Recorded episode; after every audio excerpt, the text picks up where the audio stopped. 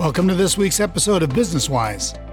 This is a podcast series for entrepreneurs interested in expanding through learning and applying the management system discovered and developed by humanitarian, philosopher, and administrator, Mr. L. Ron Hubbard. Man, the drama I get from the members on hiring. Ooh, boy. I get it all. I hear it all from the members that nobody wants to work. There are no good people out there. Everyone is looking for a dollar without interest in building the company, so on and so on. Note the generality. Nobody, everyone, no good people. You know, it's a symptom of an upset when things are expressed in a generality. This is part of Mr. Hubbard's research into the subject. You'll notice that when people are upset, they tend to go into the area of generalities like everyone's again me or nobody loves me, that kind of thing. So, uh, obviously, what we're manifesting here in the subject of hiring is quite some upset on the part of the members. And uh, there's really no need for that. Now, there is truth to this idea that um, we're living in a bit of a chaotic society at the moment. Maybe it could even be described as an insane asylum. Evidently, we are, since there is no good people out there and no one wants to work. I don't know if it's that bad. But if your only perspective on the planet is what you're uh, reading in the media, that's easy enough to believe. There's a couple of things I want to cover with you to sort of debug this once and for all. The first is a fundamental datum that I have given you before from Mr. Hubbard. It's from an article 16th of March, 1971. And he gives you this fundamental datum. It's a very good one to be aware of in almost any situation. But he says here, he says, quote, to solve any problem, one has to recognize what the problem is. One cannot solve problem A by trying to solve problem B or C. Example Problem broken down car. You cannot fix the car by repairing the kitchen lino. Example You cannot floor the kitchen by fixing the car. All this may seem obvious when obviously stated, but there is a more subtle version. And in all capital letters, he says this Any problem that does not solve is not the problem. There must be some other problem. End quote. So that's from Mr. Hubbard. So if you are having tremendous problems with hiring and it just is not resolving and you're hiring all these specialists to help you hire people and you know there's no good people out there and you can't find employees and you express over and over again you're having a problem with hiring or personnel do recognize something. That is not the problem. Because if it was a problem it would have resolved. It's you're solving the wrong problem. And so today you know we're going to discuss some of the correct problems, the actual real issues that is making hiring so um, difficult for you in such an area of concern. So, all right, so the next thing I want to talk about here before we start tackling the problem in earnest about hiring, what could be behind that problem for you, I want to address your perspective on people. Okay, you say, well, no, I have a pretty good idea about people.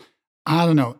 Look at if you're dealing with hiring, if you're dealing with sales, if you're dealing with handling employees, there is a good chance that after a while, you become somewhat jaded on the subject and start regarding that, uh, well, there's no good people out there, things like that. You know, no one can be trusted and nobody wants to work anymore. You start getting this overall jaded viewpoint.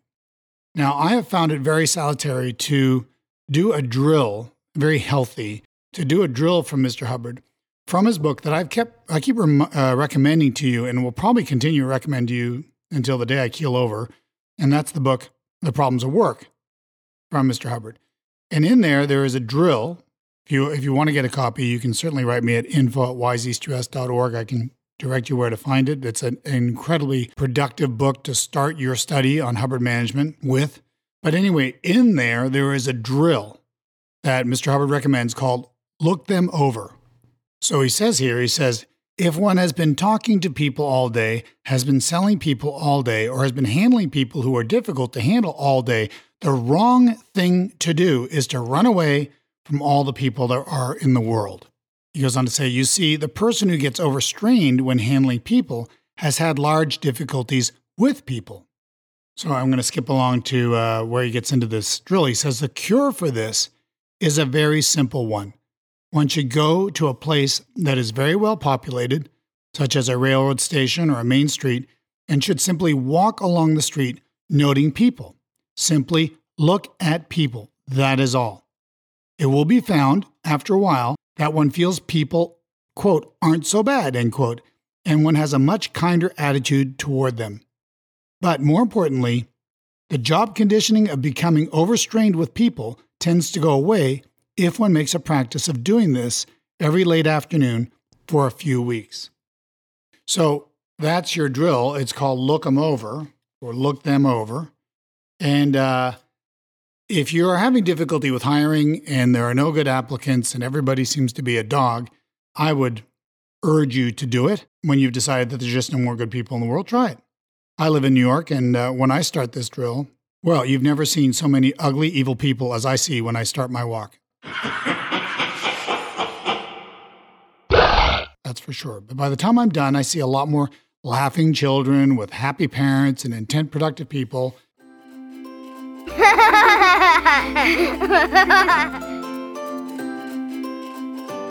and people that are a lot more attractive and look like they actually have something going for them. See? So, anyway, the point is that one can get very jaded about people in general, and this is one of the biggest issues in hiring. So, if, you, if you're going to approach hiring when you already know that there's no good people out there, you're probably not going to find very many good people. So, I would recommend doing that uh, drill as needed. Okay, so now the article we're going to be covering, to actually cover a couple of them. But this one's 14 December 1970, and it's called Group Sanity. And here, uh, Mr. Hubbard starts by saying the points of success and failure that make and break items of an organization are, and then they're from number one to 11. Okay, so there's 11 points of group insanity, which uh, one needs to handle in order to have a sane, productive, worthwhile organization.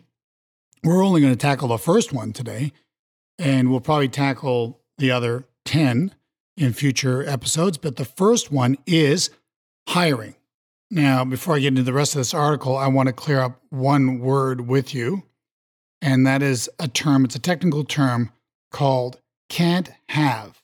And Hubbard says, uh, definition of can't have from 12 May 1972. It means just that. This is Mr. Hubbard. It means just that a depriving of substance or action or things.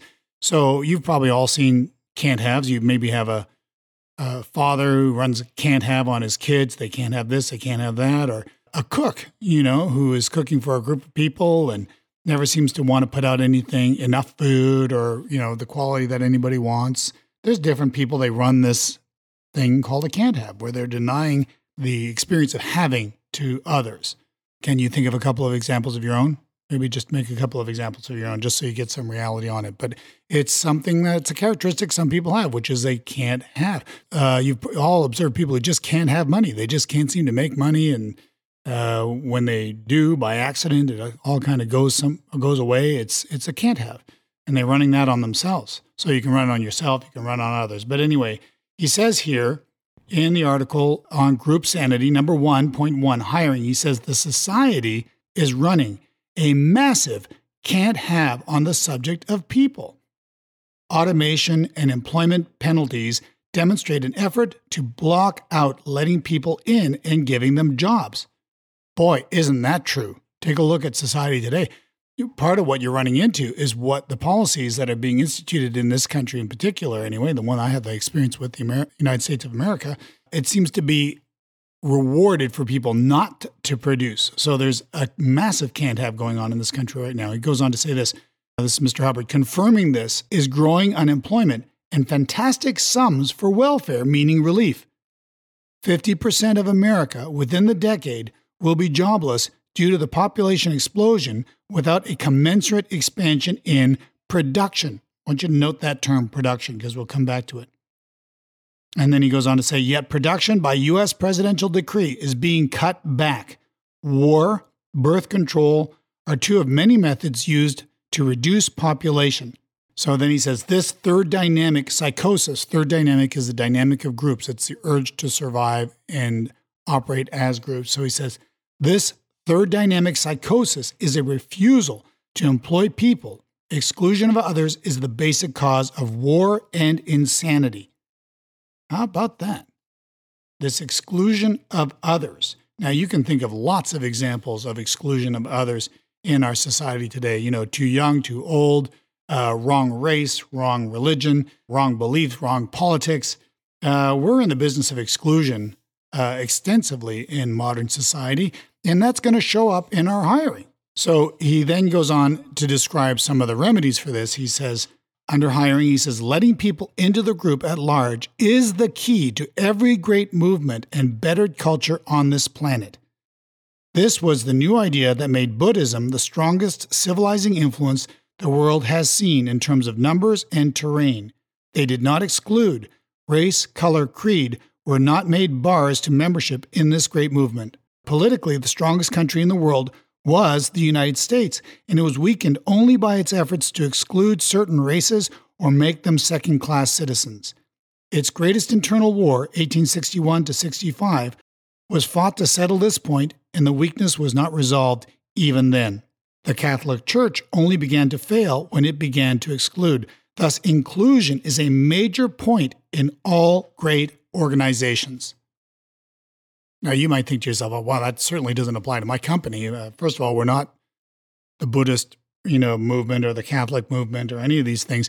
Well, yeah, but look at you're either expanding or you're contracting. The organizing board, if you've been studying that, has the full cycle of production for your organization, for any organization. And these are all functions that should be ongoing concurrently uh, it's a symptom of a one man band to be doing things one at a time. You know, if you can imagine a musical group where, you know, a person steps up and plays the guitar parts, then he goes over to the drums and does a drum part, and then he goes over and he does plays the bass part, and then he goes over and does the vocals, and he does all these things one at a time, you're not going to get any kind of real music. And if you're running your organization with only doing one of the various cycles of production or one of the various functions at a time, you will not build a great organization. So, anybody who tells me, you know, we're not hiring right now, you might as well be saying, well, we're not selling right now, or we're not marketing right now, or we're not producing anything right now, or we're not doing any quality correction right now. The idea of the organizing board is that things are not done in phases, they are done concurrently. And one of the things that you should always be doing is hiring. Okay. You should always be hiring, you should always be looking for good personnel. If you're always looking for good personnel and you handle the correct problem, which is not hiring, by the way, we will get to that in a minute, but your issue with hiring is not the problem of hiring. There's another problem, and I'll get to that. But you see a good person, hire them. Always be on the lookout for good people. Always be hiring. It's one of your uh, aspects of the cycle of production. One of the interesting things about I found amongst the members is their viewpoint that personnel is a static subject. It is not a static subject. It is a dynamic subject. It is always moving. Have you noticed how people are always moving? People don't stay in one place forever. You know, the ideal I scene that my members appear to have, many businesses appear to have, is if I could just get the right people and get them all in the right position, get them all trained and all just there forever, locked in cement. No, it's never going to work like that it's an unattainable absolute, and it's not even worth trying to do that because what's going to protect you and your organization and keep it expanding and winning and thriving is not who you hire. It's not a static subject. It's not who you hire, it's your process. How do you hire?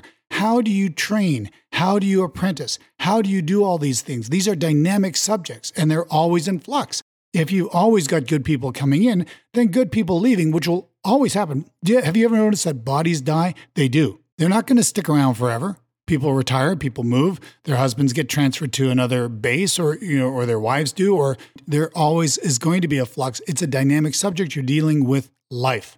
Okay? You're not dealing with bricks or machine parts.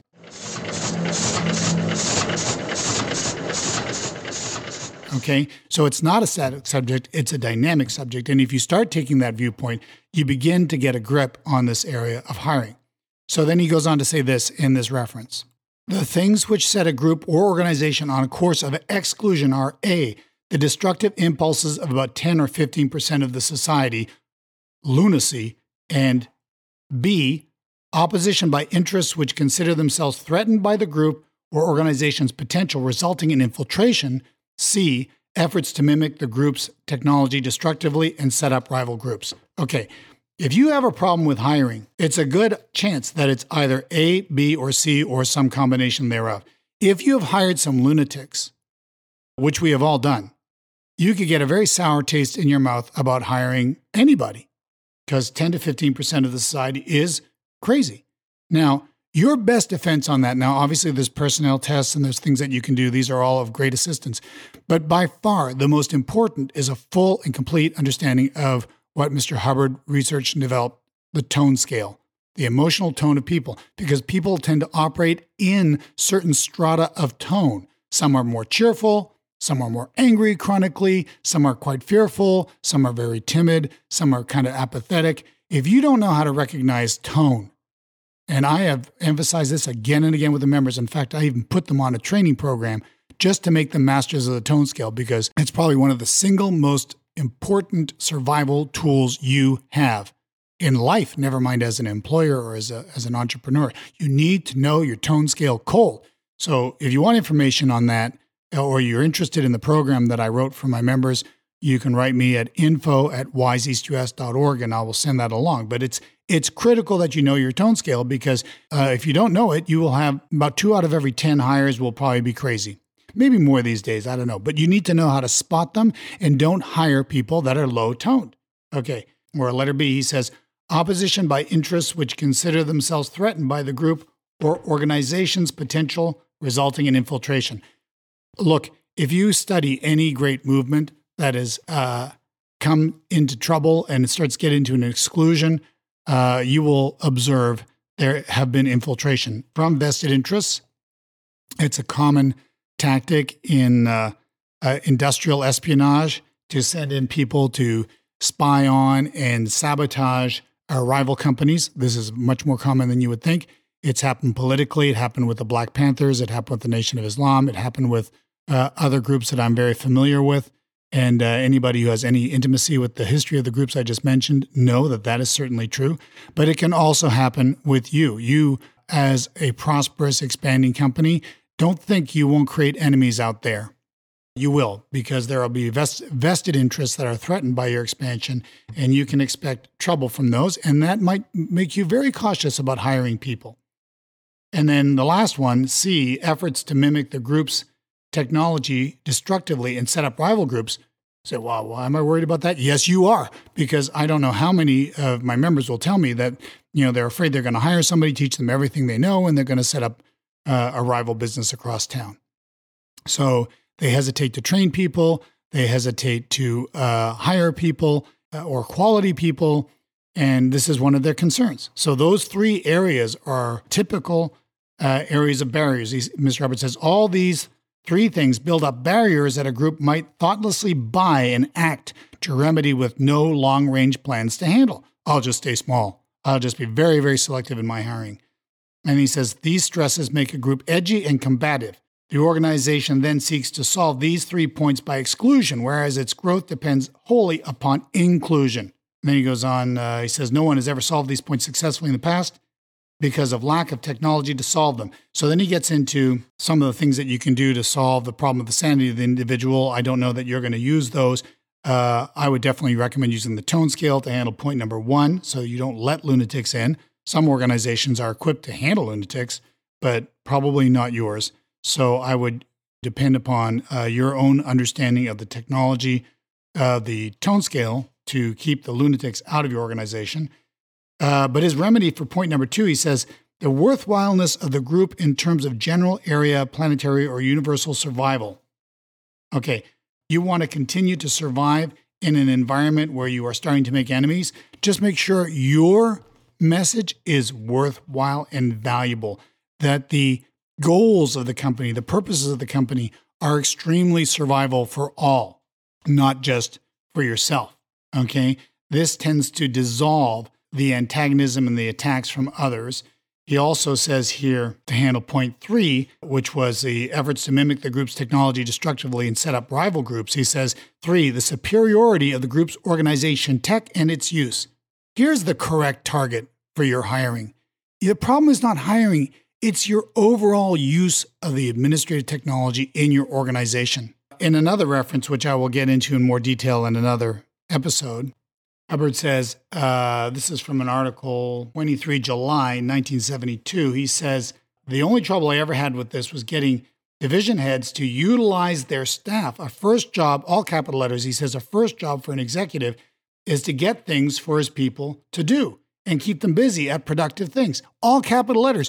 That's your problem. You don't have a, an open door approach to hiring and then bringing people on that you consider high enough tone, having enough executive structure and knowledge of administration and management to be able to put them immediately onto productive things. If you don't get them immediately onto productive things and get them producing, of course they're going to cost you money.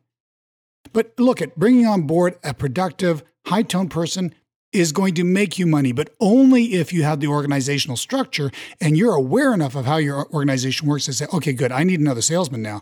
This guy's, I'm going to put him on sales because his sales is going to increase my organization. Or here's a real good tradesman. You know, I don't have enough work for him right now, so I can't hire him. Are you kidding me? Bring him on board and then get him productive at productive things and then bring on the next person that's going to keep that person busy. You need to be thinking with expansion and hiring all the time. Your problem isn't hiring. Your problem is how do you utilize people? How do you give them things to do? It's how well structured is your organization that you can instantly, when you see a resource, a valuable person, go, I know exactly how I can use that person. I know exactly what I'm going to put them on that's going to make my organization expand and more and more viable. If you're having problems with hiring, look more into these other areas. Look at your own attitude towards personnel. Look at some of your earlier experiences in personnel and you know, maybe some of those you've been burned a few times and now that gives you a, the wrong attitude. It should be an inclusive attitude, you know, with a worthwhile organization, a worthwhile purpose. He says, the worthwhileness of the organization is determined by the assistance given to general survival by the group's products and the actual factual delivery of those valid products. The superiority of a group's admin tech and its application is at this current writing well covered in current developments. Thus, inclusion is almost fully attainable. So if you've got a worthwhile purpose, something that's valuable that other people can view and appreciate, like, wow, this is such a great company. It's got such a great purpose. It's got such high tone people. Sure, you might have a rival set up across town. How much challenge is that going to give you? How much trouble is any kind of rival organization? It shouldn't even be a consideration. Why? Because your organization is so survival, it's so together, it's so well administered, it's got such a wild, worthwhile purpose. It's helping so many others. Listen to this. He says, plans of inclusion are successful. They sometimes contain defense until we can include. Doesn't mean you don't, by the way, deal with a bad apple if you have to. But he says, even resistance to an org, mm, that's short for organization, even resistance to an org can be interpreted as a future inclusion by the org. Resistance or opposition is a common waypoint in the cycle of inclusion. I'm going to read that to you again. Resistance or opposition is a common waypoint in the cycle of inclusion. In an organization where everyone wins eventually anyway, the senselessness of resistance becomes apparent even to the most obtuse, even to the dumbest. Only those who oppose their own survival resist a survival producing organization. Then he says this listen to this. Even in commercial companies, the best organization with the best product usually finds competitors merging with it. Isn't that interesting? You see a really worthwhile company that's doing worthwhile things, that has a worthwhile purpose and worthwhile products and valuable to its community, yeah, you'll get attacked. You better know how to keep defense your defense up if that happens and know what how to deal with it. We've covered that in earlier episodes on how to handle black propaganda. There's probably more that we could talk about there. Yeah, defense is definitely a part of your cycle of production. But don't let that start giving you an attitude of ex- exclusion. Always have the idea of inclusion always had the idea of hiring. How can we bring people on? How can we put them to work? How can we make them productive? How can we train them better? And so on. So, uh, anyway, I'm sure this kind of gives you a new look at hiring. Uh, you probably haven't really looked at it that way. It's a bit of a counterintuitive uh, for people. You know, they they look at these sorts of approaches to hiring and they go, "Oh my God, no, that's going to be, you know, that's going to create chaos." It's only going to create chaos if you don't have the structure there, if you don't yourself have skills as an administrator or manager. Work on those things. Work on your ability to get people into production as the correct target, not hiring. Focus on production more than you are on the hiring and uh, look at people as a potential resource. Bring them on board. If they're not working out, I'll go into this in more detail in another episode, but you can certainly let them go. But you'd be surprised if you have a good system and a worthwhile purpose how rapidly you can build bringing people on. Uh, it's not true that everybody wants to be miserable or wants to be unproductive or wants to be unhappy. There are a lot of people out there that would value a productive, expanding group with a worthwhile purpose and uh, competent management and competent uh, management structure, organizational structure. You have access to that with the Hubbard Management System. Learn it well, master it, and uh, focus on those things, and hiring will become less and less of an issue for you. Uh, you will discover people will be uh, lining up literally to work for you. So, uh, wouldn't that be a nice problem to have? And that would be the result of approaching the correct problem, which is probably not hiring. Not saying you shouldn't uh, know your way around the tone scale and know your way around some of the processes to uh, hire people, but it's probably not your problem if you're totally riveted on it as a problem. There's probably other problems elsewhere in the organization that are making you think that that's your problem. Put these other points in, get inclusive, think with expansion, think happy thoughts about, uh, you know, the worthwhileness of your group and your mission, and uh, you'd be surprised how people will uh, want to join your team. Okay, hope that was helpful. Uh, let me know what you thought of this episode by uh, leaving your comments, a like if you liked it. Uh, we'll be doing a lot more on hiring. I know it's uh, a hot subject for some of you, so uh, we will deal with it thoroughly, but this is a good start. Talk to you again next week. Thank you for listening.